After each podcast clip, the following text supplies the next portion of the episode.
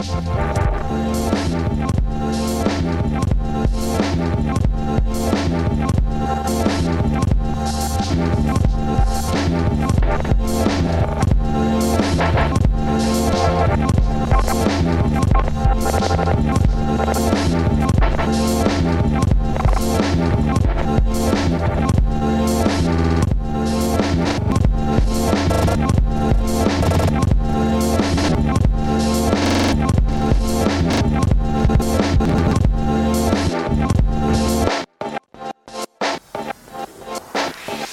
a tutti e un bentornato con tutto il nostro cuore da Quiet Please, il podcast che anche nel duemilaventitré sarà qui per raccontarvi il Grande Slam.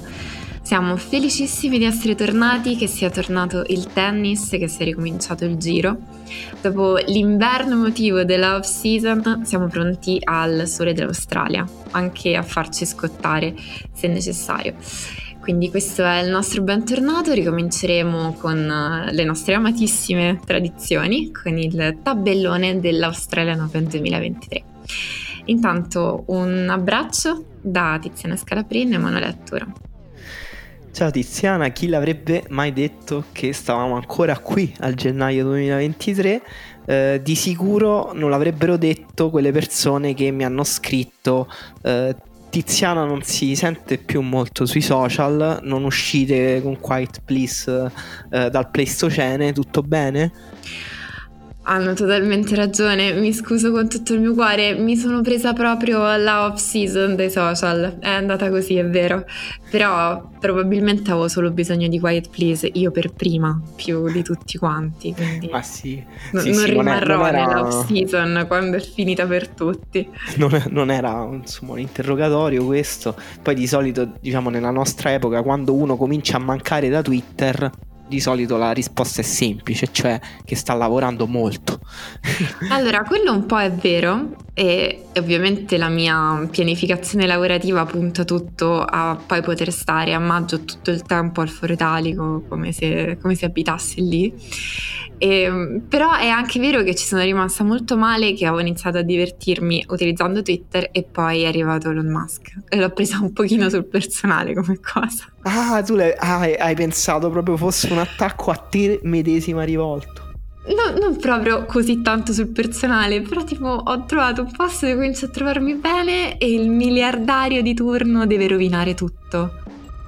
Eh, sì, ci sta, ci sta, cioè capisco che poi uno si decide di fare un passo, cioè Twitter sta lì da un sacco di anni e poi uno fa il passo proprio nel momento in cui quel po- quella casa sta prendendo fuoco. Esatto, esatto, e, e l'avevo presa sul personale solo in questo senso, nel senso che con tantissimi altri social, ma da M S N e MySpace sono sempre stata una early adopter. Twitter l'ho trascurato, sono stata lì, diffidenza reciproca, sembrava andato tutto bene e poi davvero, ma ti pare?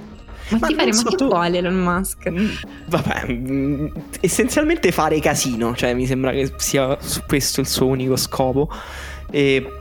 ma tu hai notato un cambio di temperatura sensibile almeno nel tennis Twitter da quando è arrivato Elon Musk? Cioè è diventato un po' più edgy, un po' più spigoloso, un po' più difficile con cui avere a che fare il tennis Twitter? A me sembrava sempre così. Non lo so, quello che ho notato è che proprio la temperatura emotiva delle persone era quella di persone che si trovano in un edificio effettivamente che sta crollando e quindi anche le cose più naturali sono dette comunque con un po' più di, così, di, te- di tensione sottostante. Tra l'altro noi non ci sentiamo da abbastanza tempo che non abbiamo neanche mai parlato delle A T P Finals, neanche delle W T A Finals, cioè abbiamo perso tutta quella parte dell'anno in cui si tira il bilancio. Adesso mentre parliamo siamo già nella parte dell'anno in cui abbiamo precomprato il nostro quadernino nuovo in cartoleria e scriviamo alla pagina uno cosa succede nel nuovo anno e già mi sembra, guardando il tabellone, guardando le teste di serie guard- e ascoltando ascoltando e leggendo i discorsi che si fanno che siamo già molto distanti dalle finals che ci sono state qualche mese fa, cioè un mese e mezzo fa, due mesi fa. Io ho una domanda arretrata per te dalle A T P Finals. Ah. Ma se tu fossi potevi stato... potevi farmela anche in privato, cioè non dovevamo arrivare a questo punto. Mm, io per... non lo so, ho pensato che tu dovessi rispondere sentendo un po' di pressione in va privato. Bene. Va bene. Se tu fossi stato Olgherrone, sì, che cosa avresti fatto tra la possibilità di partecipare alle Next Gen Finals, dove l'ultimo vincitore l'anno dopo ha vinto uno slam ed è diventato numero uno del mondo, e andare ad aspettare seduto in panchina alle A T P dei grandi, essendo però il più giovane e la rivelazione dell'anno? E vorrei soprattutto anche sapere le tue motivazioni. Ovviamente eh, mi metto in panchina ad aspettare eh, il cadavere di qualche giocatore sul bordo della panchina alle A T P Finals dei grandi, perché se sono Olgherrune, una motivazione aggiuntiva che ho, oltre alla grandissima mania di successo che mi anima, e a quanto pare, stando a una persona che lo conosce bene, ha una vera ossessione per il tennis, a motivarmi c'è anche la caduta di qualcun altro. Quindi se posso subentrare eh, vedendo qualcuno che cade, e in più facendo la mina impazzita del tabellone, giocando a tutto braccio, senza pressione psicologica, eh, facendo un mio, con la possibilità di fare subito un mio statement grosso nel circuito, faccio quello. eh, l'A T P, il tennis maschile negli ultimi anni ci ha abituato a un po' di gerontocrazia, di nonnismo, per cui bisogna avere almeno ventotto anni per fare il primo figlio e quindi vincere il primo slam, fare le prime cose. eh, invece qui Alcaraz ha già fatto una cosa grossa. Se sono Rune, anch'io voglio subito bruciare le tappe, voglio essere precoce. mm, ok, ottima risposta. eh, perché eh, io ho capito però dalla tua domanda che tu invece saresti andata alle Next Gen. Beh, perché mi sarebbe piaciuto vin- poter dire di aver vinto il Next Gen piuttosto che stare in panchina, cosa che in quel momento mi sembrava estremamente probabile. E... Però scusa, poi all- se vai alla Next Gen, uh, cioè ti devi un po' abbassare al livello degli altri. Cioè Rune non mi sembra uno che vuole abbassarsi al livello degli altri. Capisco. Però io ho scelto... cioè, è anche distorta la domanda, perché ho proprio scelto le Next Gen, cioè, tipo in quel mese dovevo andare a vedere un torneo e sono andata alle Next Gen. No, ma lo so che poi a te piacciono molto, cioè un torneo che a te piace tantissimo, tanto è vero, cioè è un successo, cioè è universalmente un successo dell'A T P degli ultimi anni. Sono state bellissime, mi sono, cioè probabilmente mi sono innamorata sia di Draper che di Lechka. E Lechka rivelazione assoluta, infatti sono entusiasta di vederlo da nel Mendro. Eh, però anche Draper splendido, davvero è letteralmente l'equivalente del tennis di un concerto degli Arctic Monkeys. In che senso? Spiegamela meglio questa, perché così, è comunque no, da fan eh, della prima ora degli Arctic Monkeys non ci avevo mai pensato a questo parallelismo.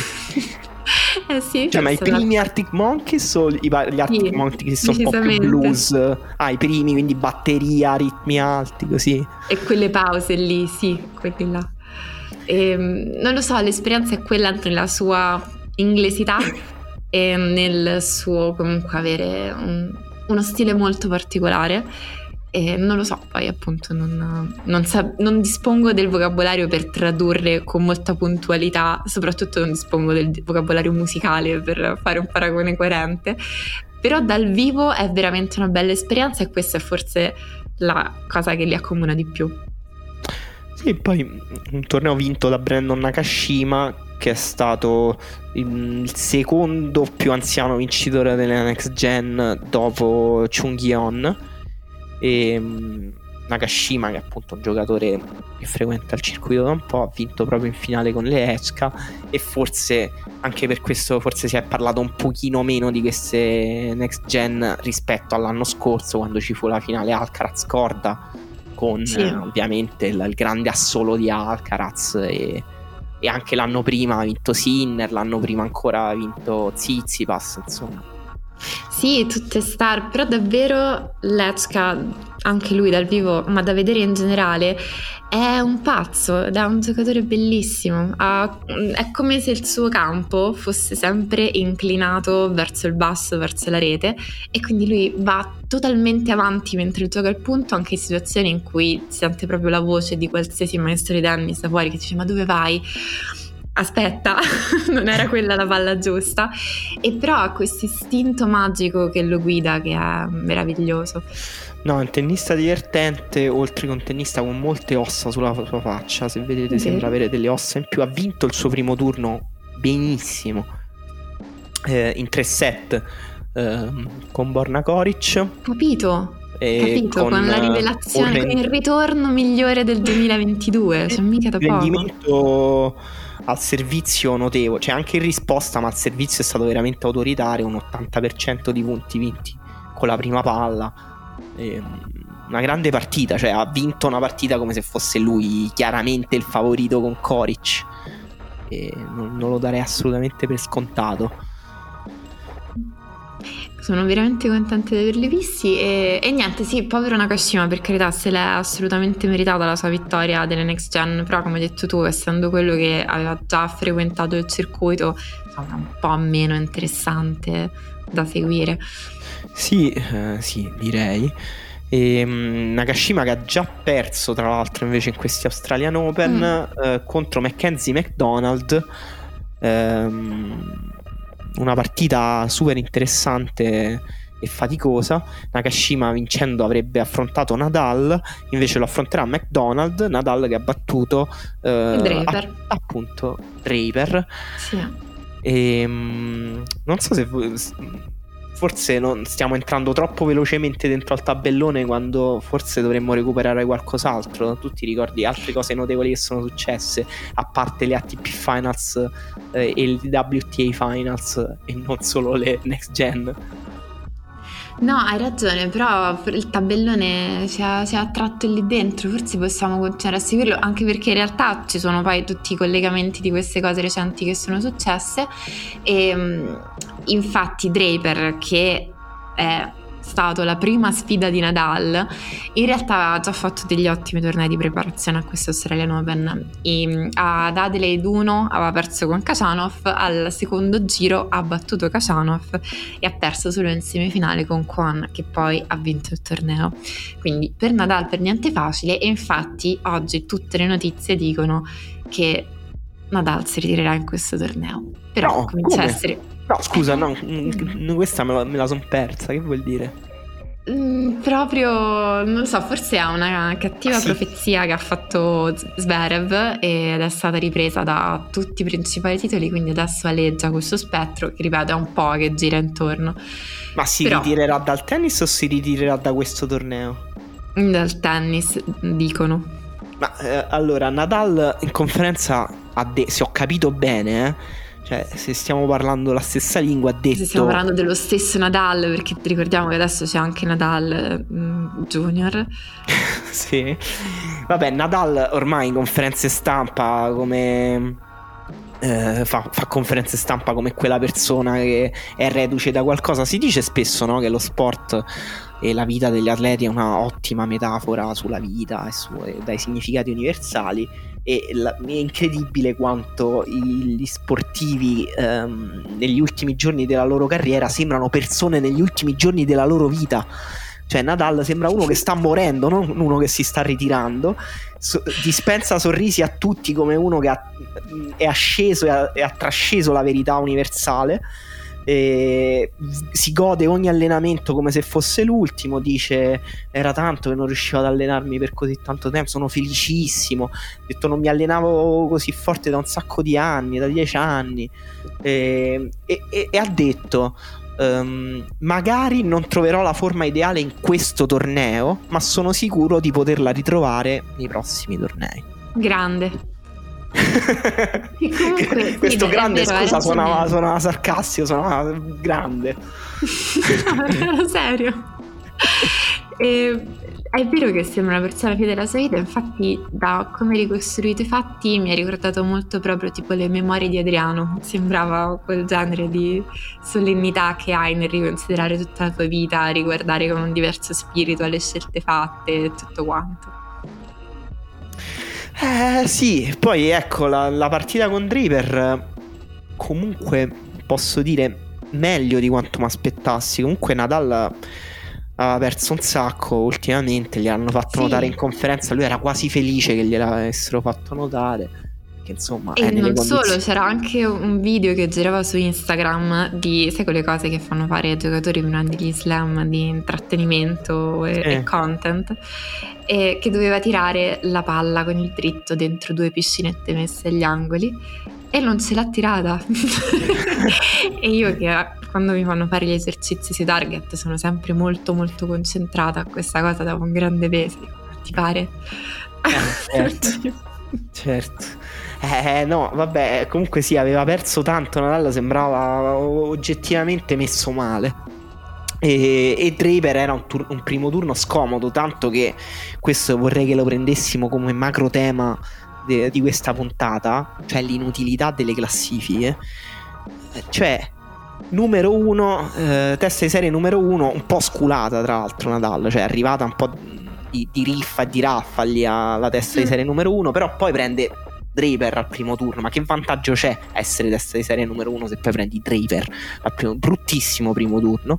Vero. E, e io sinceramente mi aspettavo che potesse perdere, eh, poi ecco, siamo di nuovo in quel periodo dell'anno in cui poi i nataliani ti fanno: ah, tu pensavi che per... invece siamo qui, vinceremo il trentaquattresimo slam. Ehm, ha, però ha vinto effettivamente meglio di quanto pensassi, cioè, no, ha... quello sì. Come, come i periodi. Sì, sì, ma infatti um, è, è complicato. Però ecco, a, come nei periodi peggiori di Natale, ci sono stati dei momenti in cui la palla sui suoi colpi proprio non viaggiava, cioè non era proprio penetrante, era corta, era lenta. Eh, lui in alcuni scambi non si muoveva, cioè c'erano delle palle proprio che non andava a riprendere. Però tutto sommato eh, ha gestito bene lo scambio, ha gestito bene l'energia di Draper, ha gestito bene i colpi di inizio scambio su cui Draper aveva un vantaggio e su cui stava vincendo più punti, cioè negli scambi, nelle scambi sotto i tre mh, colpi Draper stava comunque avendola meglio. Alla fine Nadal ha avuto delle, dei momenti di difficoltà, eh, però ne è uscito bene, cioè quando al quarto, al quarto set ha preso subito il break, come l'aveva preso nel primo game del secondo set, e sembrava un po' mettersi male la partita, invece ha fatto subito contro break, l'ha chiusa, quindi effettivamente meglio. Nadal ovviamente avvantaggiato dai set lunghi, ovviamente avvantaggiato dai tabelloni degli slam che comunque nei primi turni eh, gli permettono di entrare in condizione, però ecco, cioè il punto da cui parte per recuperare la condizione è molto basso.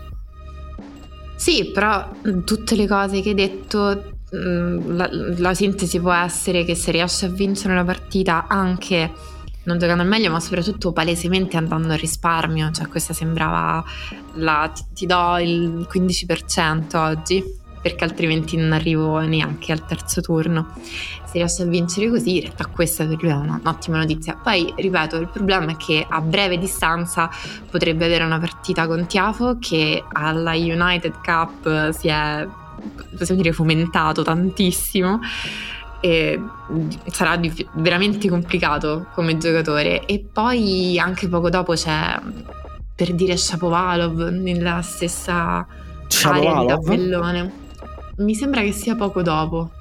Ma quindi dai per scontato che Shapovalov vincerà delle partite? Oggi ha vinto effettivamente con Lajovic, poi vabbè, Taro Daniel effettivamente sì, ce l'ha.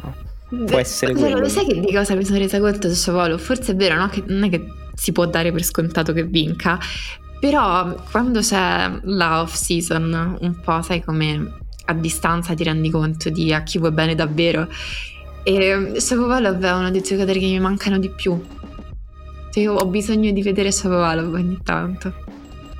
Eh no, è vero, è uno dei giocatori più spettacolari, più divertenti, anche da cui ci aspettavamo qualcosina, cioè in carriera. È ovviamente ancora giovane, ha avuto un grande esploit a Wimbledon, ecco, però non, non siamo in momento monografia la... di Shapovalov. Oddio, non so se si può dire che Shapovalov ha fatto vincere la Davis al Canada, forse ce l'ha fatta vincere un pochino di più Celia Sim, però hanno vinto la Davis. Sì, sì, sì, diciamo che Aliassim rimane nel limbo degli incompiuti, però ha fatto tantissimi passi in avanti eh, dentro quel limbo degli incompiuti, tanto che sembra proprio all'ultimo passo, all'ultimo passo decisivo.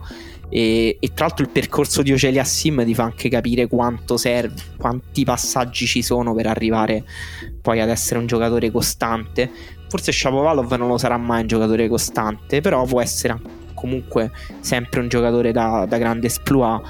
Ecco, non so se questo torneo è il suo esploit possibile. Eh, vediamo. Eh, dicevi che Tiafosi era fomentato a, alla, alla United Cup. Sì, e... almeno io non l'ho visto perdere. Può darsi che abbia perso qualche parte dentro la United Cup, però ha giocato davvero, sicuramente è uno di quei giocatori che si divertono molto e che ci mettono anche una componente di spettacolo e tutto quanto, però ha fatto delle partite obiettivamente a un, a un altissimo livello di fiducia, di forma e tutto quanto. Quindi diciamo ti aspetti che escano questi due giocatori da quel lato del tabellone. Diciamo ci sono anche Khachanov, che vabbè, meglio che io mi sto zitta su Khachanov, perché più sì, ne parlo male più mi perso... Di recente hai perso le tue possibilità di parlare di Khachanov. Però io che lo posso ancora fare posso dire che non credo sia il miglior momento della sua vita in particolare, quindi non penso che questo sarà il torneo rivelazione di Khachanov, su quale io però sempre ho tantissima fiducia e sostengo che infatti sia un ottimo giocatore, molto completo, molto valido. Eh, ecco, ok, quello che tu pensi di Khachanov io penso di Urkac, come pensavo anche di Raonic. Penso che come Raonic mi ha deluso, anche Urkac continuerà a uh, deludermi. Eh, cito Urkac perché è in quella parte di tabellone. Eh, se non eh, ma di mezzo ci stanno. Urkac di, di solito è il giocatore che perde più spesso mentre noi registriamo le puntate, però invece ha, ha vinto il suo primo turno. Giocherà contro Sonego al secondo, Sonego che ha avuto un primo turno un pochino più complicato del previsto, anche se alla fine ha vinto molto nettamente, però ecco, la stava chiudendo in tre, alla fine si è fatta annullare il match point in modo pure un po' strano da Nuno Borges, poi insomma al quarto ha vinto sei uno. Però Urkac Sonego, bel secondo turno da guardare. Su Sonego invece mi sono resa conto che vorrei eh, nella sua a fine carriera magari una video, un video di collezione di tutti i set point e match point che ha perso, che ha annullato. Voglio proprio un quadro di questa cosa. E tra l'altro, visto che prima dicevo di Shapovalov, Sonego è quello che l'ha battuto in semifinale nella Davis, una delle partite più belle di questo, non so se era già inverno, forse ancora autunno. Eh sì sì, vabbè, poi Sonego con uh, giocatori come Shapovalov ci va anche un pochino a nozze, diciamo. E mh, dicevo, c'eravamo persi qualcosa in quella parte di tabellone. C'è Medvedev di mezzo. Ah vabbè, sì sì sì, no, ci, ci stiamo arrivando. Medvedev è in quella parte, sì. E poi ci stanno sopra Corda e Sinner. Cioè diciamo una finale Medvedev-Nadal non si riproporrà. No, cento per cento perché... no. Eh, i due possono effettivamente affrontarsi relativamente presto nel tabellone, cioè già ai quarti potenzialmente.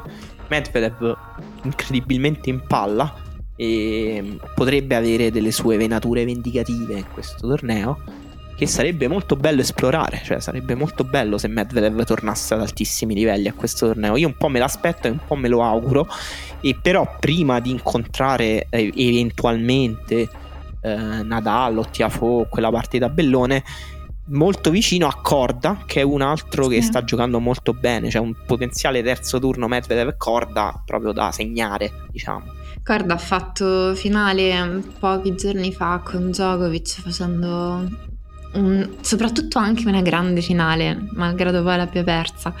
Però un grandissimo torneo, sarà un livello altissimo a quel, a quel duecentocinquanta.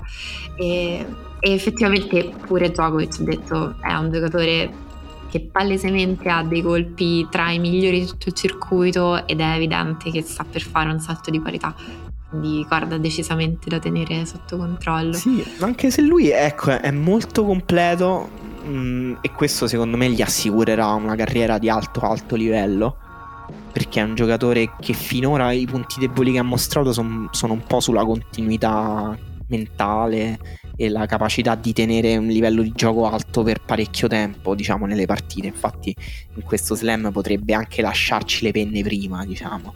Però ehm, secondo me questa cosa la risolverà, però non so se ha eh, diciamo col- molti colpi vincenti nel, nel braccio, ecco, questo è un po' un dubbio che ho su un giocatore che poi mi piace molto.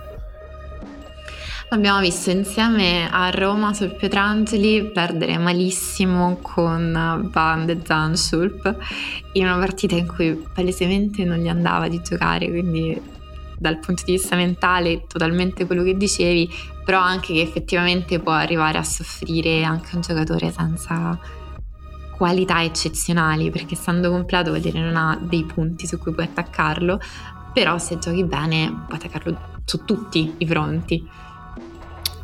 Sì, e, um, med- che, che Medvedev ti aspetti? Cioè, ti aspetti, cioè in, diciamo in che scala nella classifica dei favoriti dove lo posizioni?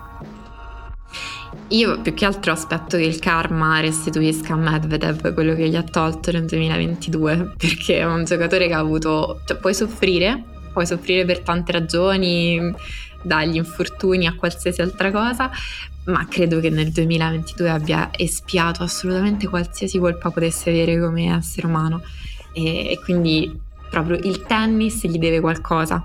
Se tornasse agli Australian Open, che simbolicamente è il luogo della difficile finale persa da cui è cominciata tutta quella cosa, sarebbe estremamente giusto, e se poteva Beh, arrivare in finale l'anno scorso ci può arrivare anche quest'anno. Andando più in giù nel tabellone, Stefano Tsitsipas ha già vinto la sua prima, il suo primo turno con Alice, sembra in forma. Stefanos e alla United Cup è sembrato in forma molto, ha battuto se Berrettini questo, se, se Tsitsipas non è uno dei favoriti di questo torneo c'è qualcosa che non va. Cioè, nel senso, no, chiaramente è uno dei favoriti di questo torneo, eh, chiaramente uno dei favoriti di questo torneo, lo indicano tutti come uno dei favoriti, comunque semifinalista l'anno scorso, eh, ci arrivò anche un pochino a sorpresa l'anno scorso in semifinale, poi perse però da Medvedev, dimostrando comunque che gli mancava qualcosa per arrivare al livello di Medvedev. Uh, sì, appunto, sembra sempre un giocatore però... capace un po' di venire fuori dai propri limiti, uh, e ogni tanto escono fuori dei limiti nuovi che poi lui deve risolvere, uh, quindi è, non, non sembra un, un, un giocatore in un percorso, cioè, però è vero che prima o poi, non lo so, arriverà arriverà a questo momento di Tsitsipas. Guarda, se tu mi chiedessi da chi eh, da quale giocatore vorresti un grande torneo, io direi Tsitsipas, cioè mi piacerebbe che facesse un grande torneo, sarebbe, sarebbe il suo momento, perché appunto per la situazione che ha creato il duemilaventidue, per cui Medvedev è sceso in classifica, eh, Alcaraz non c'è in questo torneo, Djokovic pure ha avuto, è, è di gran lunga vergognosamente il favorito del torneo Djokovic, però non è che può vincere per sempre, quindi c'è sempre la possibilità che ci sia un ulteriore favorito accanto a lui, e sarebbe assurdo considerare necessariamente Ruud favorito su Tsitsipas, perché non è così, no, e non quindi è così. Sono tutte le carte per dire che sia così. Sì, anche perché insomma mh, buon, buon tabellone, cioè è finito in questa parte bassa della parte alta in cui comunque eh, l'ostacolo più grande, più prossimo è teoricamente, ma molto teoricamente, Sinner. Ehm... Che vorresti dire con molto teoricamente? Ah, vabbè, che comunque dovremmo dare per scontato che Sinner vinca molte partite prima di arrivare ad Alcaraz, cosa che può succedere comunque. E, vabbè, e poi c'è, queste, c'è... queste due partite andrebbero vinte. Sì, sì, sì. E andrebbero vinte, diciamo. Ed è vero, ed è vero che le ultime partite tra Sinner e Tsitsipas sono state abbastanza a senso unico, eh, però sì. Ricordiamo anche la rivelazione di Sinner che era stata quando aveva battuto Tsitsipas, se non sbaglio proprio a Roma. No, è vero, però è vero che sul veloce Tsitsipas con Sinner è molto mh, a suo agio. E, quindi ecco, per il discorso che facevamo prima su un torneo che sembra un po' apparecchiato Uh, per Tsitsipas, ecco, anche la vicinanza di Sinner è una buona notizia in realtà, poi ci sarebbe Bello, in teoria Oceali Aliassim, E... l'anno scorso si erano incontrati ai quarti, era finita sei tre, sei quattro, sei due. Eh sì, era quindi stato diciamo... mh, abbastanza, vabbè, lo sappiamo, quello fu una sconfitta eh, molto pesante per Sinner, che poi decise di cambiare allenatore, mh, avviò ah, sì. tutto un altro percorso. Questo anche per dire quanto gli Australian Open secondo me sono in realtà un po' a metà tra la vecchia stagione e la nuova stagione, sono un po' un torneo strano. Certo, è vero, perché c'hai comunque dopo una pausa e quindi è un momento che hanno i giocatori per resettare e cambiare cose, come se fosse un ulteriore off season, che invece di solito è pieno di tornei di esibizione, di altre cose, dei tornei a squadre. Quindi assolutamente così, e questo mi sembra un super test per lui, quindi tornare appunto a rifare la partita con un altro team alle spalle, con Cahill tra l'altro, sì. un anno dopo più o meno nella stessa fase del torneo. Quindi vabbè, tutti aspetti insomma che Sinner in questa partita dimostri i passi in avanti che ha fatto in questo percorso con Magnozzi, con Cahill eccetera. Beh, di sicuro me la sarebbe da guardare proprio con il blocco note e la matita lì. Eh sì, eh, ci ha già lasciato Musetti, che ha perso al primo turno con Harris, che era in quel lato del tabellone diciamo, e Lloyd Harris, giocatore che molti di voi ricorderanno per essere un cosplayer venuto molto male di Tsitsipas a livello fisico intendo, e, e, e... un incrocio con un levriero afghano. Sì, quando hai i capelli sciolti, sì, stavolta ha giocato col cappellino in un momento particolarmente disgraziato della sua carriera, è numero oltre duecento del mondo se non sbaglio, e mh, giocava i Challenger comunque, cioè sta giocando i Challenger e sì. ha giocato contro Musetti una grossa partita, cioè perché comunque Harris è un giocatore che eh, ha un tennis che è incredibilmente superiore alla sua classifica. È un giocatore che ha già battuto avversari grossi in carriera, ha battuto Thiem, ha battuto Shapovalov in un primo turno U S Open duemilaventuno. È un giocatore che serve molto bene, molto aggressivo, tatticamente molto pronto, molto completo anche in difesa, sia sul lato del dritto che del rovescio, e alla fine ha giocato, è stata forse una delle più interessanti partite di primo turno, finita un quinto set. Musetti, dopo essere stato in svantaggio due a zero, ha montato un po' di battaglia e anche scenograficamente eh, ha portato molto il pubblico dalla sua sì. parte, l'ha messa molto sullo show, sui nervi, e, però poi al dunque Harris secondo me ha giocato meglio, cioè ha giocato, ha interpretato la partita in modo più aggressivo, ha stretto più il campo in avanti, ha servito meglio, ha condotto con molta più tranquillità i suoi turni, ha sfruttato di più le palle break, ha giocato meglio poi il tie break decisivo. Sì, è stato più paziente anche Harris, oltre che più aggressivo e lucido, e Musetti ha fatto come al solito le, le cose più belle, i, i colpi più spettacolari di tutti, ma non era così concentrato. Eh sì, sì, purtroppo sì, eh, questa è una sconfitta che comunque ci sta secondo me, eh, perché bruttissimo sorteggio questo, cioè beccare Harris eh, al primo turno, per carità, poi uno come Musetti dovrebbe vincerlo, però Harris su questi campi è un giocatore da veloce, che serve così, comunque era brutto affrontarlo al primo turno, la sconfitta ci sta, poi Musetti veniva da problema alla spalla che aveva avuto in United Cup, eh, insomma c'erano un po' di premesse che lasciavano immaginare un risultato non proprio positivo. E, però volevo sapere, vabbè, da que- quella parte del tabellone sono successe cose pazze, di Lezka abbiamo già detto, però potrebbe essere un angolo di tabellone dove può uscire qualche sorpresa, e, sì, perché Lezka Norrie sì, potrebbe essere aperta di... Nei primi turni non è stato il più sfortunato sicuramente Musetti, perché c'è Berrettini che ha Murray e, e Fognini che ha Kokkinakis, che sono tra l'altro vicinissimi e mi sembrano due pessimi, cioè, belli da vedere però sfortunati in termini di possibilità per, per gli italiani. Vabbè, eh, non lo so, che siamo dentro dei tennis podcast che diamo Murray favorito contro Berrettini. eh, ho, ho sentito ho sentito dei tennis podcast, a un certo punto ho, ho ricontrollato il telefono per vedere se non stavamo forse nel duemilaquattordici, se stavo ascoltando una puntata vecchia, E, e eri perché... nel duemilaquattordici alla fine? No, ero, ero, ero ad oggi, però a quanto pare ah, Marre sta oggi. rivendicando ah, okay. il, proprio momento, eh, il proprio momento di forma come il migliore degli ultimi dieci anni.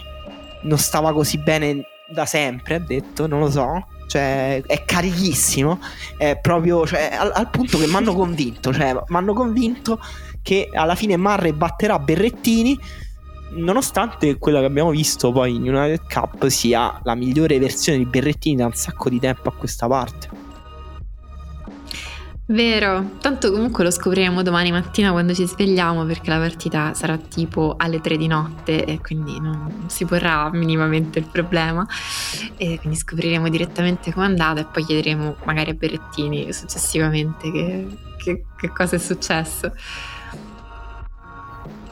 E poi eh, là sotto ci sono altre partite interessanti. In realtà, ad esempio, Rud ha un ottimo tabellone, veramente con tutto il tempo di recuperare, perché lui è uno di quelli che ha giocato la United Cup e non si capisce bene perché, perché tipo era lui la sua intera nazione, e quindi ha tantissime partite in questo periodo su, a cui far riferimento, e, e le prime partite degli Australian Open in questo tipo di tabellone possono essere veramente perfette. Beh sì, sì, e, e appunto Rud arriva dalla parte di tabellone di Berrettini, e se dovesse concretizzarsi questo um, teorico ottavo, Berrettini eh, è stato mh, malamente battuto da Rud agli ultimi U S Open, però eh, l'ha battuto molto nettamente in United Cup. Ehm, ora è chiaro che una partita che abbiamo citato è uno slam e un'altra è una partita a squadre mista tra maschile e femminile, quindi certo. La f- però eh, Berrettini sembra molto più in forma degli U S Open, cioè gli U S Open aveva, era stato distrutto anche come brillantezza fisica da, da Rud, e, e ci sta, perché comunque c'è un gap da quel punto di vista fra i due, però sembra, sembra un po' più asciutto Berrettini, un po' più mobile. Quando è più mobile ovviamente può essere più rapido, può essere più, può girare più facilmente attorno ai propri limiti, può essere più aggressivo, quindi in realtà io mi aspetto, insomma, che Berrettini, se incontrasse Rud, mi aspetto una grande partita, insomma. Non mi aspetto la partita degli U S Open.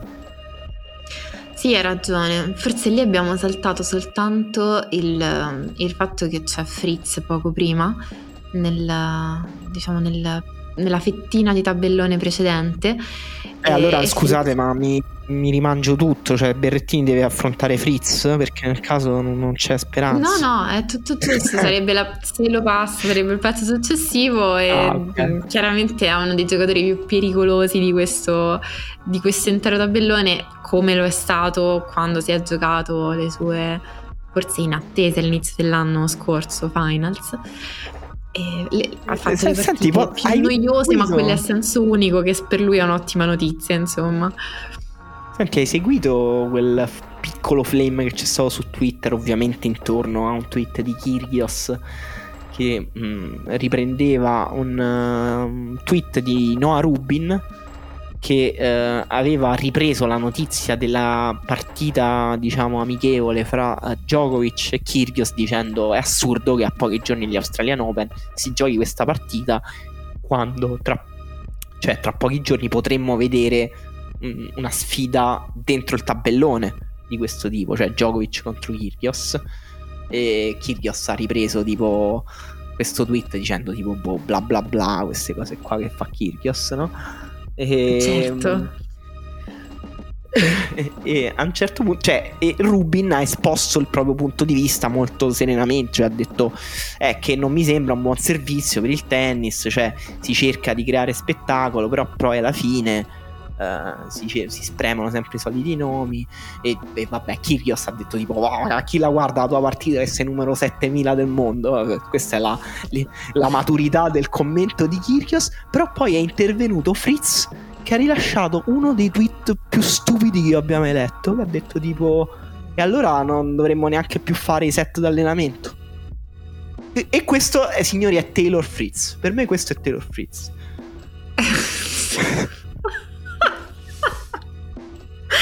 Allora, mentre, mentre parlavi, per tutti, diciamo, i temi collegati a queste questioni, le parti di esibizione, il tipo di risposte di, di Kyrgios, anche Rubin, che comunque è una persona che commenta il tennis da, da tennista o ex tennista, quindi con uno sguardo molto attento, mi viene in mente un sacco di cose intelligenti.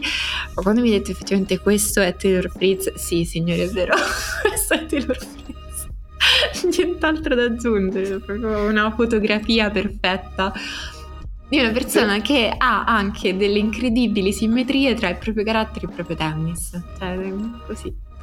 Il, il, la, la squadra degli Stati Uniti che ha vinto la United Cup era l, il gruppo di eh, turisti inglesi o americani a Torremolinos che non vorresti mai incontrare. Pensi, voglio stare lontano da quelle persone, cioè Fritz, Tiafoe, eh, Jessica Pegula, Madison Keys, che comunque in Keys. Effetti ha una bolla. Tutti vestiti malissimo, eh, Fritz con lo snapback mentre è in piscina, e mentre giocano a biliardo otto ore al giorno. No, incubo, scusate questo rente con Fritz, ma tutto questo per dire che Fritz, certo, poi entrano al Foro Italico e si siedono sulle rovine di tremila anni fa buttandoci le cartacce sopra, più o meno. Eh, certo. E, però Dark Horse possibile del torneo, direi Fritz, non so tu che ne pensi. Eh, esatto, no, sicuramente, decisamente. E poi tutta quella questione, ripeto, era super interessante, perché poi effettivamente è andata a finire che Kyrgios si è speso per un torneo di esibizione e ha, si è dovuto ritirare dall'Australian Open, per cui sarebbe stato sicuramente, da un certo punto di vista, meglio vederlo in tabellone. Quindi quella cosa è un tema, effettivamente. E poi soprattutto, secondo me, anche questo sarebbe stato interessante non perderselo, cioè è successo che mentre c'erano i mondiali si stavano giocando questi mega tornei di esibizione tutti nella zona, nella stessa zona geografica, e quello che è successo effettivamente è che i mondiali hanno sdoganato il fatto che se proprio devi criticare un'operazione di sport washing, critica quella più grande, che intanto noi ci facciamo le nostre partite di tennis nel, nel campetto un po' più piccolo.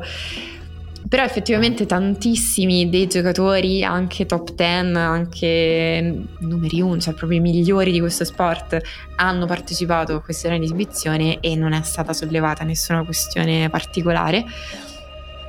E sì, in qualche modo questa era l'origine del tennis, cioè quando non, non c'era l'era open, questo dovevano fare tor- chi, chi voleva vivere giocando a tennis, partecipare alle tornei di esibizione, che erano magari anche sempre tra gli stessi, un po' svuotati della loro componente agonistica. Pensi sì, che sia, cioè, in qualche modo l'era open aveva un po' cancellato questa dimensione, pensi che sia tornando? C'è la dimensione, mh, a, mh, come dire, esibizione del tennis nel circuito? Sì, il, il fatto che questa cosa possa effettivamente essere eh, di grande valore per i giocatori. No, non lo so, mi sembra che mh, ci si lamenta del tabello, del calendario fitto, però poi si eh, aggiungono eventi, spesso questi eventi sono fatti con un progetto, eh, che è un, un progetto anche tipo c'è cioè qualcosa che non va nel tennis, va rinnovato, però poi tutte queste formule che vengono immaginate in realtà non riescono a sostituire i tornei veramente importanti. E mentre questo tema su, sull'esibizione ovviamente ha un grande valore per tantissimi tennisti, cioè il, la questione economica nel tennis è uno dei più grandi tabù, secondo me. Cioè, come campano i tennisti è uno dei grandi tabù ehm, del discorso tennistico in generale, secondo me. E, e poi la cosa è che a livello di contenuto tennistico le esibizioni hanno sempre poi qualcosa di interessante comunque da vedere. Eh, mi sta venendo prima in mente quando dicevi delle tue sensazioni su Urkac, che invece io non l'avevo seguito con particolare attenzione di recente, ma vederlo in doppio misto con Swiatek era stata una cosa carina del, della United Cup. E, e però ecco, poi effettivamente si determinano dei conflitti in qualche modo anche politici rispetto a questa cosa, e o è la politica del dove si svolge l'evento, se quello è effettivamente sport washing, oppure il tema che stava sollevando Rubin rispetto alla partita tra Djokovic e Kyrgios, cioè se crei effettivamente poi un conflitto tra quelle che sono le istituzioni più riconosciute del tuo sport. Andiamo sul tabellone femminile. Sì, diciamo due cose sul, su un giocatore di cui non abbiamo detto nulla, cioè Novak Djokovic, cioè, perché è passato eh, è passato un anno da quel momento lì. Credo che Djokovic ritorni agli Australian Open con un certo desiderio di vincere il torneo, e dicendo questo non sto dicendo veramente nulla di originale. E dico un'altra cosa poco originale, cioè che Djokovic agli Australian Open è il tennista con la più alta percentuale di vittorie in uno slam, in un singolo slam, inferiore solo quella che conosciamo di Nadal a Roland Garros, e vince più o meno tutte le partite. Eh, arriva a questo torneo con un po' di problemi fisici che non gli hanno permesso di allenarsi, per i più cattivi, per i più perfidi, anche questo è un classico, cioè Djokovic che ha qualche problemino fisico per distogliere un po' l'attenzione da sé. Eh, eh, in realtà appunto, insomma, al di là di tutto, questi problemi non sembravano neanche questi problemi muscolari non sembrano neanche così piccoli, però non sembrano neanche abbastanza grandi da poter compromettere per ora eh, la presenza di Djokovic, e una presenza di Djokovic col tabellone che ha dovrebbe garantirgli abbastanza serenamente un arrivo eh, in semifinale, perché è la parte più aperta del tabellone, la parte che, in cui beneficerà del,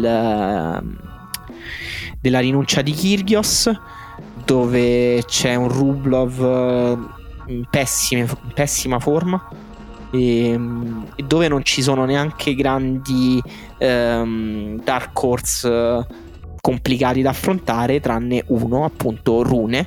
eh, Io più che Fritz, forse in realtà direi che un potenziale dark horse di questo torneo è Rune. Dicendo questo mi rendo conto appunto di non dire veramente niente di eh, troppo interessante, però Rune secondo me ha una grande occasione in questo, in questo Australian Open, perché è proprio anche lui dalla parte di Kyrgios, Rublev, e è in un bell'angolo di tabellone.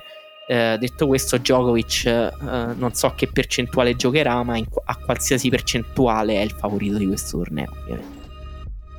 Eh sì, decisamente, ma in realtà di gran lunga, nonostante è vero che Rune sia la mina vagante ed è anche l'ultimo ad aver battuto, forse l'unico ad aver battuto Djokovic in una partita veramente importante di recente, però decisamente, ma proprio quando hai centodue partite vinte e nove perse in un torneo è difficile poi fare un'analisi obiettiva di quelle che possono essere le motivazioni a tuo sfavore.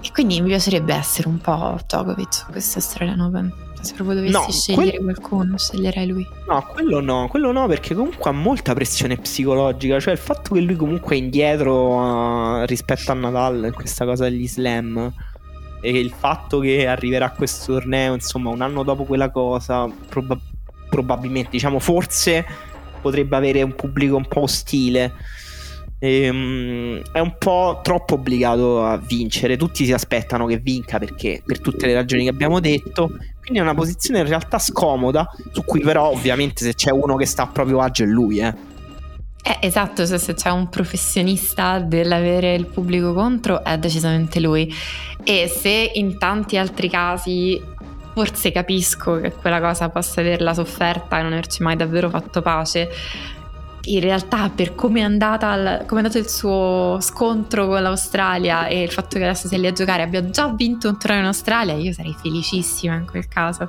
sarebbe la situazione migliore in cui anche eventualmente trarre quelle energie tipo di rivalsa nei confronti del, dell'ambiente circostante. Sì, assolutamente. E parte alta del tabellone femminile invece, cui ti voglio richiedere su questo tema, perché eh, Nadal si è beccato eh, Draper al primo turno, testa di serie numero uno al femminile Sviontek si è beccata Niemeyer, e comunque esatto. brutta partita brutta partita esatto. Sviontek ha vinto, eh, con, faticando un po', e questo pure meglio da una parte, no? Come si dice, eh, almeno ha avuto un test più eh, interessante, è entrata prima in condizione, però eh, com'è possibile? Uno in test serie numero uno ha sempre il, il sorteggio peggiore. No, no, hai ragionissimo, anche perché Eh, le Maier avrebbe una classifica molto più alta se ci fossero punti di Wimbledon, perché ha fatto i quarti e, e soprattutto nella loro ultima partita è forse stata la partita in cui più Swiatek ha sofferto nella seconda parte dell'anno scorso e l'aveva messa veramente veramente in difficoltà. C'era stato un momento nella partita proprio allo slam agli U S Open, quindi anche sulla stessa superficie, nello stesso tipo di contesto, in cui sembrava che Swiatek avrebbe perso.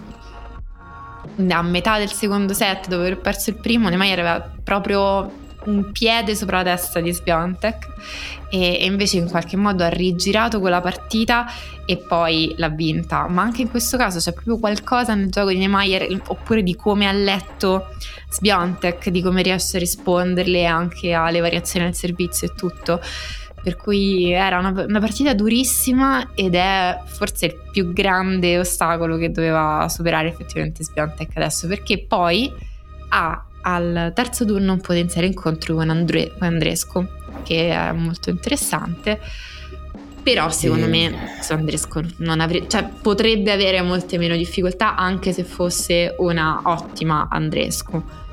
Sì, sì, sì, decisamente, eh, anche perché Andrescu è un'altra ex campionessa de...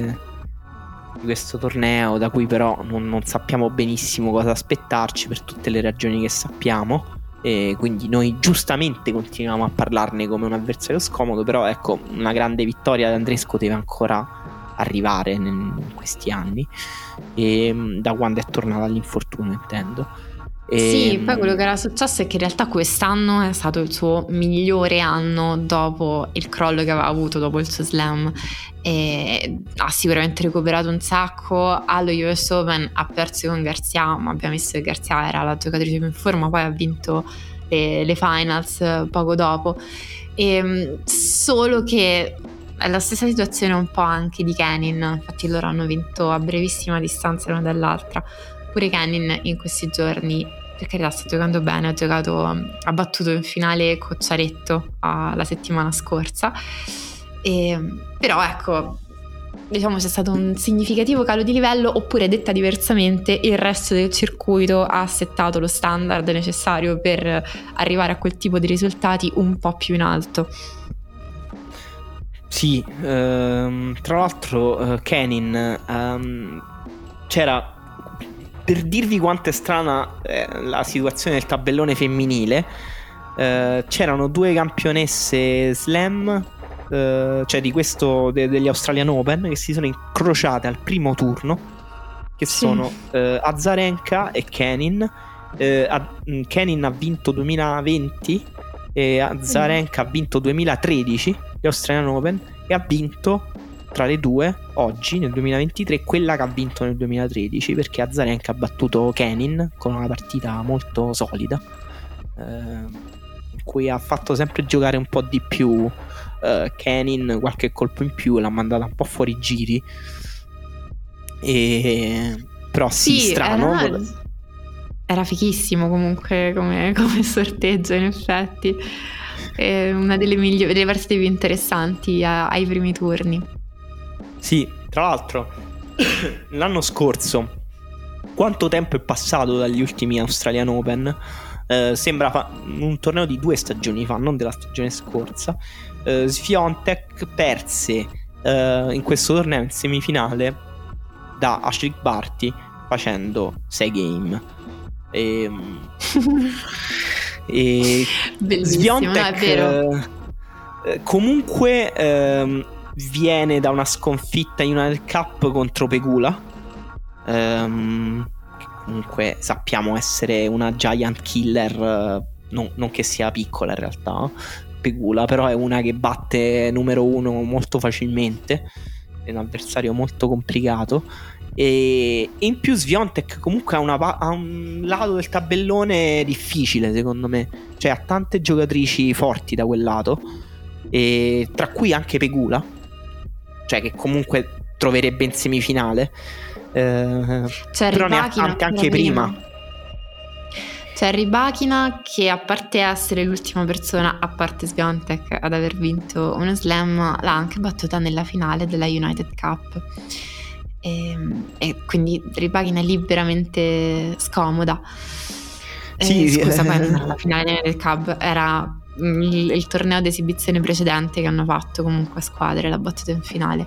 E la cosa bella di quello che dicevi, Collins, è vero, ci stanno proprio delle, delle storie che sono avvenute nel frattempo, per cui non lo so, sono passati diversi anni per alcune giocatrici tra lo scorso Australian Open e questo. Eh, sì, eh, Collins è una di queste, ovviamente finalista dello scorso anno. Eh, anche lei è da quella parte del tabellone. Poi c'è Badosa, che comunque è una che vince tante partite, ehm, c'è, c'è Zeng, c'è Ostapenko e c'è ovviamente Coco Gauff, che avrà un potenziale secondo turno All Star contro Emma Raducanu. Non potenziale, eh, reale, no, perché hanno vinto, deciso, infatti partitona del, di questa settimana sicuramente. In realtà ti ho detto che c'è Badosa, ma non c'è Badosa. Ho, ho perso ah, non c'è Badosa. Tu dove l'hai trovata? No, è vero, è vero, scusami. E Badosa ha dato forfè, mi ero perso. Badosa ha dato forfè, come anche Tomljanovic. Sì, Tomljanovic anche. Tra, tra le più forti. E invece il problema è che c'è Jabeur come testa di serie numero due, però l'altro giorno nella sua ultima partita ha dato qualche segno di non stare esattamente benissimo. Jabeur ha richiesto un medical time out in partita. Um, sì, comunque quello degli infortuni è ovviamente un tema. Poi nel, nel maschile non abbiamo detto, per esempio, del forfè di Alcaraz, Djokovic che sta a pezzi, però anche nel femminile, insomma, c'è, c'è, c'è qual- qualche problema anche qui. E c'è molti, ehm, leggo in giro molta attesa, molto hype per il torneo di Coco Gauff, e non so tu come la vedi. Beh, mi sembra molto, molto bello, molto giusto. Tra l'altro, appunto, una delle finaliste del, una delle finaliste nuove dello scorso anno. E secondo me le, le giocatrici che hanno delle aspettative importanti su questo torneo sono decisamente lei. E come sarebbe stato da sapere, appunto, a parte questa dimensione del problema alla schiena, c'è Garcia che è finito l'anno duemilaventidue in un modo che, se giochi così, in realtà devono metterti a fare un campionato a parte dove giochi da sola, perché quando gioca in quel modo nessuno può batterla. Stessa cosa Sabalenka, che appunto di lei, allora, una cosa importante di Sabalenka è che dovremmo smettere di parlare di quando Sabalenka vincerà qualcosa e semplicemente limitarci a essere felici della prossima volta in cui vedremo Sabalenka giocare e eventualmente vincere qualcosa. Però alle finals è stata capace di battere Swiatek dopo un anno in cui, a parte Swiatek è cresciuta tantissimo ed è diventata il tipo di numero uno che è sempre favorita, eh, ma poi l'aveva battuta anche in maniera piuttosto netta, quindi si è presa questa rivincita alle finals, ha ricominciato quest'anno vincendo subito un torneo, quindi un bellissimo momento per Sabalenka. E, e le altre sì, possono avere dei momenti interessanti, tipo c'è anche Haddad Maia che aveva fatto dei bellissimi tornei sul veloce al, nella seconda parte della stagione dell'anno scorso, e anche quest'anno ha cominciato bene, però sicuramente non è una giocatrice con l'esperienza di livello di Sabalenka. E Gauff è quella che si può costruire un nome, perché rispetto a Raducanu, che appunto si incontrano, è uno scontro tra giovanissime, ma Raducanu non sta per niente, non è in forma, non è proprio letteralmente nel suo stato fisico migliore e probabilmente neanche psicologico. Sì, eh, tra l'altro le hanno fatto notare in conferenza stampa che non è più teenager, le hanno proprio detto, cioè, una domanda esatto. È stata questa. È un po' come quando ti scadono che non hai più l'ingresso ridotto ai musei. Brutto. Devo dire brutto, però lei ha dato una risposta molto razionale, ha detto, beh, vuol dire che ho almeno altri quindici anni di questa cosa della mia vita, cioè del circuito decisamente, certo. appunto a Zarenka Docet, e invece segnalo anche che mh, c'è una bellissima partita tra Fernandez e Cornet al primo Beh, turno. Diciamo, io Quindi non bello, mentirei bello. Se, ne, se non dicessi anche stavolta che voglio vedere tutte le partite di Fernandez, ma aspetto un grande torneo. Però eh, tra le giocatrici ehm, di cui tu dici eh, sono più attese in questo torneo, non hai citato Maria Saccari, che secondo me invece è una che deve, deve fare un risultato, cioè mi aspetto che faccia un risultato grosso in questo torneo. Anche hai lei ragione. Nella parte alta del tabellone ha un uh, potenziale ottavo con uh, uh, Madison Keys, uh, se non sbaglio.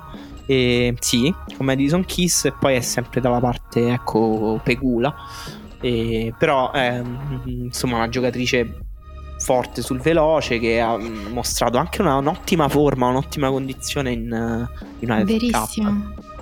Sì sì sì, no, poi um, penso che l'ho vista all'inizio di quest'anno con un atteggiamento anche abbastanza positivo e Um, non condizionato da tante cose che l'anno scorso, dal suo primo ingresso, quando era diventata top tre per la prima volta, poi aveva palesemente sofferto. Soltanto che quando l'ho vista in United Cup mi ha fatto molto ridere come la cosa della squadra della Grecia fosse rosicare a morte, cioè quanto, quanto rosicano Saccari e Tsitsipas quando perdono delle partite che per qualche ragione avevano deciso che non dovevano perdere. È una cosa abbastanza leggendaria. Sì, ma, vabbè, abbiamo Cazzo fatto ironia sulla squadra americana, di... però insomma, è stata la super partita di Trevisan che ha battuto Saccari in tre set, facendo una partita veramente veramente bella, e Saccari alla stretta di mano non l'ha neanche guardata. Posso dire anche Trevisan non è che sembra simpaticissimo, se posso dire, cioè nel senso sono Cioè, se, se vogliamo parlare proprio di rosiconi, ce ne stanno parecchi nel tennis, anche un po' la natura. Io, io rosico un botto a tennis, per esempio. Non ho tutti rosico un botto. io, io in questo periodo sto perdendo troppe partite per rosicare, cioè non, non, non ah, potrei okay. più giocare. Se cominciasse a rosicare troppo non dovrei smettere. E infatti, dall'altro, una cosa vera è che spero che questo brutto periodo per il mio tennis giocato fosse influenzato dalla mancanza di tennis visto. Ho percepito, o me la voglio raccontare così, c'è proprio una connessione sul fatto che quando sei nell'off season anche tu soffri un po' della sei sfasato, sei fuori calante del tennis. Sono cosmico. I neuroni a specchio, sono i neuroni a specchio, ovviamente eh, qualche funzione ce l'avranno. E... però per me ci sono due misteri guardando il tabellone testa di serie di questo torneo uh, femminile degli Australian Open. Cioè c'è una tennista a cui io vedo solo perdere partite, che è ancora numero quindici del mondo, cioè comunque no, è testa di serie numero quindici, che è Petra Kvitova, da cui, a cui non vedo vincere una partita da quando andavo all'università, e eh, una tennista invece a cui vi... vedo solo vincere partite. Non mi ricordo l'ultima sconfitta di Belinda Bencic, che è numero dodici, testa di serie numero dodici, quindi sono molto vicine in realtà.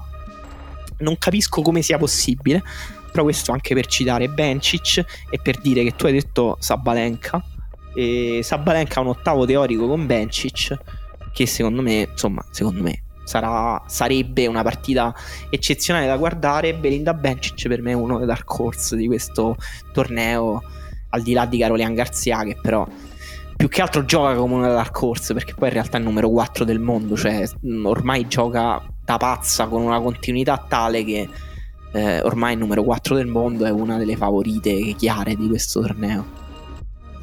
Sì, poi Garcia effettivamente non è come Sabalenka, che ha dei cali dentro la stessa partita. Garcia più che altro ha dei lunghi mesi di buio e poi dei mesi da... Ma secondo me c'è un altro lavoro lei, cioè per questo. Può darsi. Può darsi. Effettivamente è il tipico personaggio che in alcuni periodi valuta altre scelte, magari viene da una famiglia molto ricca, non si sa se per ragioni illegali o no, sto inventando palesemente denunce da parte della famiglia di Garzia, però che la costringe a essere coinvolta nelle attività familiari. Sì, è proprio... no, no. sì, sì, sì, sì. Eh, per me ci sta. E, mh, Ons Jabeur, non abbiamo detto niente, ha detto di voler vincere ovviamente, ha detto secondo me posso fare bene questo slam perché sento di avere poca pressione addosso, e non capisco per, cioè, perché ha detto questa cosa. Cioè, se hai poca pressione addosso non, non attirartela a questo punto. E poi perché dovresti avere poca un pressione? Un po' di pressione, per favore. Forse perché siamo effettivamente arrivati al punto in cui le vittorie di Sviontek negli slam si danno per scontate, e boh, da Jabeur non ci aspettiamo neanche che possa competere, soprattutto in uno slam sul veloce, cioè sul veloce, sul cemento. Mm, sì, sì, non è, non è lì, da lì che l'aspettiamo davvero. Eh, però ecco, non sono sicura che, che sia in formissima per la partita che ho visto, che ha perso con Noskova la, la settimana scorsa, e mi sembrava che ci fosse qualche incertezza fisica, quindi non sono sicurissima su, eh su... vediamo se, se qualcuno non c'è, non ci, è abbastanza sgombro quel lato del tabellone. C'è Afro Virtua, io non smetterò mai di sostenerlo, si è qualificata quest'anno per il Mendrò anche la sorella piccola Brenda Afro Virtua, che l'anno scorso ha vinto una striscia di partite spaventosa negli I T F, e, però ovviamente giustamente, perché anche a questo serve avere quindici anni, e ha perso già il primo turno Brenda. Però abbiamo ancora Linda, che è molto vicina a Jabeur nella parte bassa del tabellone. Ed ecco, se volete provare una scommessa un po' ardita, Tiziana ve l'ha servita questa. E... beh sì, prima o poi dovreste vincere effettivamente, se scommettete sul tennis qualcosa, scommettendo su Fruvirtua, ve lo auguro con tutto il cuore. Vincitrice slam entro duemilaventicinque? Sì. duemilaventicinque? No, ma sì, ma perché no? Sì. duemilaventicinque.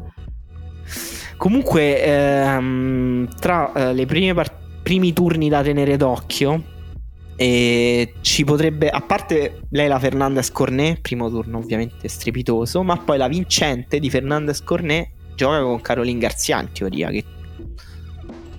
cavolo, certo, è vero, è vero che... e poi probabilmente effettivamente ai secondi, terzi turni sarà, sarà molto interessante, perché se tu guardi in mezzo a questo torneo, anche appunto lì, l'Italia ha fatto una grande United Cup, quindi anche sottovalutare Bronzetti e Trevisan, che normalmente magari per alcune giocatrici potrebbero essere considerate un turno facile, potrebbero non essere un turno facile, potrebbero andare avanti di qualche turno.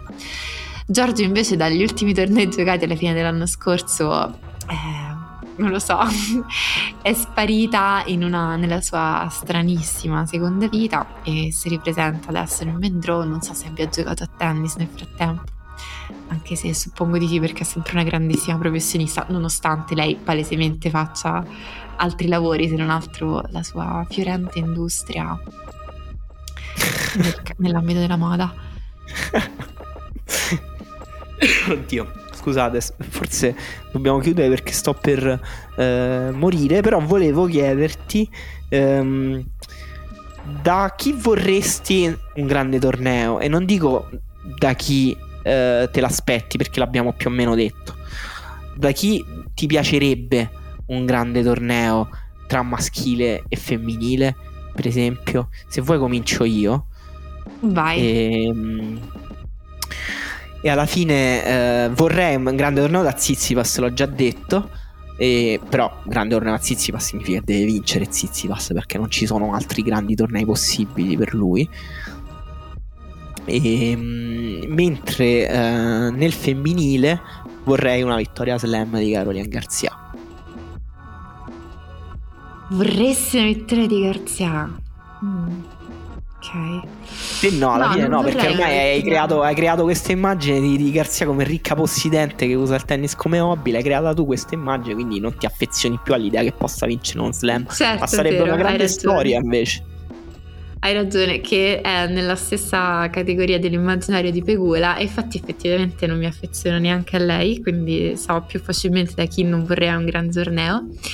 E Come costruzione dell'immaginario che sarebbe interessante completare, sarebbe bello un grande torneo di Qin Wenzheng, che l'anno scorso è venuta fuori come questa cinese altissima ed affascinante che aveva quasi battuto Swiatek a Roland Garros, e quindi forse vorrei sognare anche su quello. E un po' mi sembra il buonissimo momento per cui Anisimova potrebbe ricordare a tutti che era un giovanissimo talento e fare qualcosa di totalmente inaspettato. Però hai barato, hai, hai fatto un po' delle previsioni più che degli auspici. Però non c'è nessun motivo. Ti mettono in gioco di più di loro, no. Tra l'altro la, la cosa su Anisimova incredibile, perché poi eh, spiego per i nostri ascoltatori, Anisimova sta proprio sul lato di Pegula, quindi tu ti, au- ti auspichi proprio che Anisimova distrugga Pegula in realtà da quel lato. Sì, sì, effettivamente sì, è vero. E dal maschile Rublev. Vabbè, certo, però Rublev, madonna, un brutto momento. Eh, lo so, perché no, non me la sentivo di nominarlo prima, perché è una cosa appunto puramente sentimentale. Eh, non lo sai so, tra l'altro con chi gioca Rublev? Con Tim. Sì, Be- commovente, struggente, una partita, una partita che dovrebbe essere messa al posto della serie tivù che è uscita su Netflix, che noi non abbiamo nominato perché secondo me né io né te abbiamo avuto ancora il tempo di vederla. No. E tra l'altro possiamo fare un appello: ti sembra giusto far uscire una serie tivù dopo che uno è stato mesi senza tennis? Adesso devo iniziare a guardare quarantacinque partite su dodici dispositivi contemporaneamente nello stesso momento tutta la notte, e tu fai uscire una serie tivù ora? Mi sembra boh. un, un timing assolutamente sbagliato, incomprensibile, boh, una cattiveria, direi. Comunque Rublev uh, ha perso Adelaide uno contro Bautista Agut e Adelaide due secondo la vendetta contro Thanasi Kokinakis e ehm, contro T M, derby dell'amicizia ovviamente, perché i due si vogliono molto bene, ma anche derby austriaco, perché Rublev è mezzo austriaco, giusto i nonni, certo, sì. Vabbè, eh. Kokinakis però c'aveva quei momenti, ogni tanto Kokinakis deve fare le, le partite della vita, e quindi ha fatto questo super torneo ad Adelaide due. Non lo so, mm. ma magari sta assumendo la responsabilità dell'assenza di Kyrgios in nome della, sì, esatto, non, non difenderanno il titolo di, di doppio Kyrgios e Kokinakis. Ovviamente la notizia di, che non abbiamo commentato è quella del ritiro di Kyrgios, che aveva fatto delle interviste in cui non, non so più come dire, sembra Trump ormai, cioè ha, ha cominciato a dire che essere tra i favoriti è un privilegio, lui punta a vincere, cioè, cioè insomma ha creato grandi aspettative, poi si è ritirato un giorno prima per fare un'operazione al ginocchio, ma come, cioè, proprio non capisco. Poi ha anche postato la foto di cosa si è tolto dal ginocchio, credo sia il feto di Eresered. Oddio mio, una cosa agghiacciante. E questo è l'inizio di stagione di Kyrgios. Caos, eh, litigate con tutti su Twitter, sparate senza senso, interviste in cui sembra scollegato dalla realtà, poi un ritiro per operazione al ginocchio e post sui social.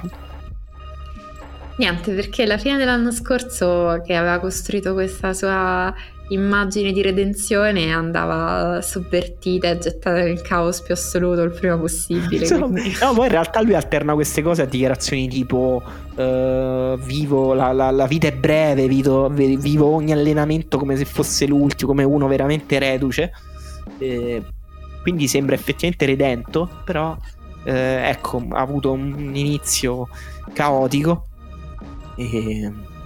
ed è in realtà un gran, gran, grave perdita, perché mh, se proprio la vediamo in astratto sul piano della carriera di Kyrgios, questo doveva essere un po' un grande Australian Open per lui, però peccato, come dire, non lo so, abbiamo detto tutto. Tiziana, vuoi aggiungere qualcosa su Kyrgios? Mm, no, no, per il momento no, mi aspetto, non vedo l'ora di vedere dei match drammatici. Già Musetti stamattina, mi dispiace che abbia perso, però mi ha dato una buona dose di dramma, e la cosa che voglio di più da questa prima settimana sono delle partite proprio come dei film. Allora noi ci sentiamo quando si saranno giocate un po' di partite come nei film. Buoni Australian Open a tutti, prendete la melatonina per addormentarvi presto e il caffè e la Red Bull per risvegliarvi, e a presto, ciao. Che super consigli, grazie, a presto.